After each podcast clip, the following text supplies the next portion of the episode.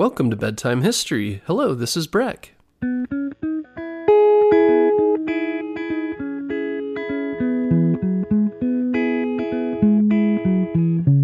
Guess what, parents? Bedtime History is now available on Story Button. Story Button is the easiest way to listen to our show without using screen devices like your phone or a tablet. Story Button is like a radio that's built for easy listening to your favorite kids' podcasts like ours. And the best part is there's no subscriptions or fees to access the content. This week, save $10 and get free shipping when you go to storybutton.com forward slash bedtime history. That's storybutton.com forward slash bedtime history. First off, a shout out to our newest Patreon donors Luca from Edmonton, Canada, Harrison from South Carolina, and Declan and Elliot from Deep River, Connecticut. If you'd like to donate to Bedtime History, go to our website, bedtimehistorystories.com, to donate via Patreon. Donors also get access to our entire 140 episode catalog of shout out free, pitch free episodes. No extra stuff, just the stories you enjoy. Now, onto our episode. Ladies and gentlemen, boys and girls, welcoming to the stage for his last performance of the King's final show, tour the one, the only, the King of Rock and Roll, Elvis Presley. It was June 26, 1977, and Elvis had just walked onto the stage at the Market Square Arena in Indianapolis. It was his 55th show of the year, and even though his health had been poor, millions across the country had come to see him. Elvis would pass away a short time later at the age of 42. It devastated the music world that he had passed away at such a young age. To be known as the king of rock and roll, you know Elvis had to have made a huge impact over his short lifetime. But let's go back to where it all started in 1935. Elvis Aaron Presley was born on January 8, 1935, in Tupelo, Mississippi. There he was raised by loving, working class parents named Vernon and Gladys, who had very little money.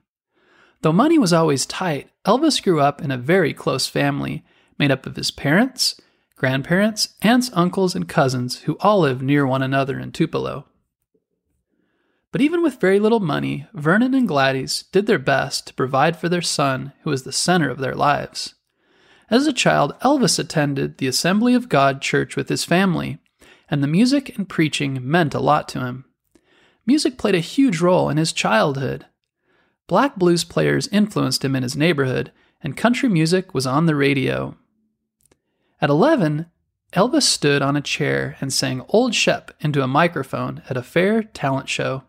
They broadcast the talent show over the radio, and Elvis won the fifth prize. For his prize, Elvis received $5 in fair ride tickets. At age 11, Elvis received his first guitar. He actually wanted a bike, but since his parents couldn't afford it, his mother talked him into getting a guitar instead. It cost $12.95.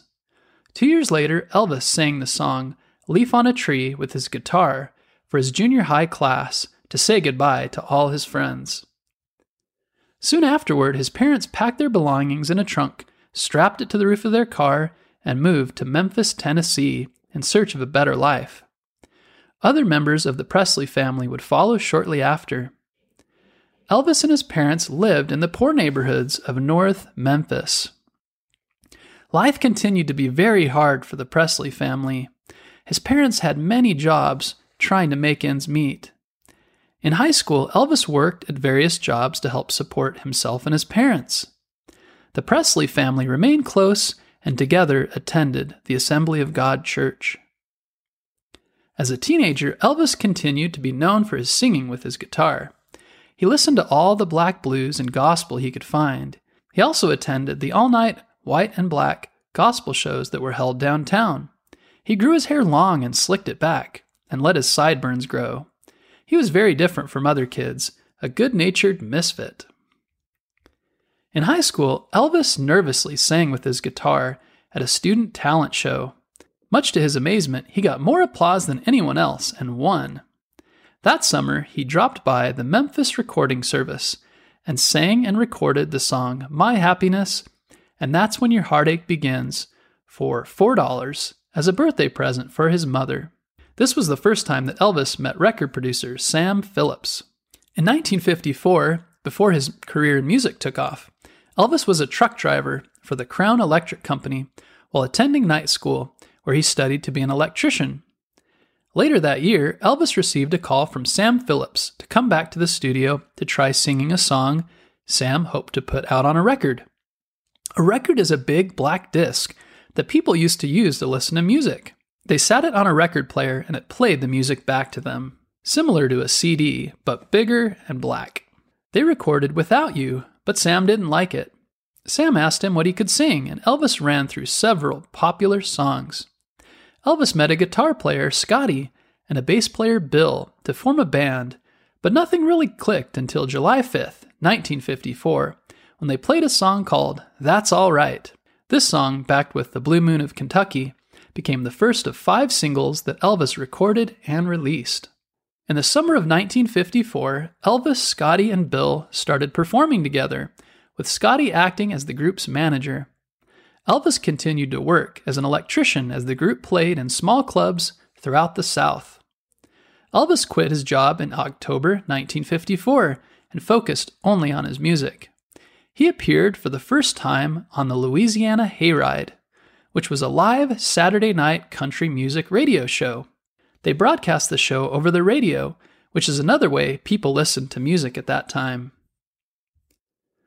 Elvis later signed a one year contract for 52 Saturday night appearances, which was a big break, but kept him from traveling outside the South. In 1955, he continued to tour with Scotty and Bill. In the same year, drummer DJ Fontana joined their band, just as Elvis was becoming more and more popular. Huge crowds showed up for his shows. Sometimes the police had to be called in to control the crowds. Elvis was very handsome, and girls all around had crushes on him. Elvis became more popular, and people all around the country knew about him. In 1955, he signed his first contract with RCA Records for $40,000, which at the time was huge. A year later, when he was 21, Elvis recorded the song Heartbreak Hotel. It would be his second Billboard number one single. The same year, Elvis bought an expensive home for himself, his parents, and his grandmother to live in. The house, which became known as Graceland, is now a National Historic Landmark, and over 500,000 people visit it every year. Elvis appeared in concert for the first time outside the United States during four shows in Canada. Then he began filming his third movie, Jailhouse Rock, and later Loving You, and both were very popular. Elvis served in the army for two years and lived in Germany. There he met Priscilla Beaulieu, who he would later marry in 1967. Just a few weeks after leaving the army, Elvis was back in the studio recording new music. And after he married Priscilla, their first child, Lisa Marie Presley, was born. They remained married for six years before divorcing in 1973. Elvis continued to put out new music and films for much of his career. He made 31 films and released 23 albums, with four of them becoming number one. He also released 18 soundtrack albums, 7 live albums, 2 spoken word albums, and 12 compilation albums. He won hundreds of awards for his music and films over the years and will remain forever known as the king of rock and roll. Elvis has been inducted into five halls of fame: rock and roll, country, gospel, rockabilly, and R&B. He's sold over 1 billion records worldwide. Do you like to sing or play an instrument? If you haven't yet, you should try. Singing is a fun way to express yourself. You can start by singing along with a favorite song, and you can get better by practicing. Elvis practiced singing at church and with his family. He also learned the guitar by practicing, and then he performed in front of others. He was very nervous at the time, but he kept doing it and getting better and better. Like Elvis, try something new and practice. This is how everyone talented becomes very good at what they do. Thanks for listening to this episode about Elvis Presley, the king of rock and roll. And be sure to tune in next Monday for a new episode.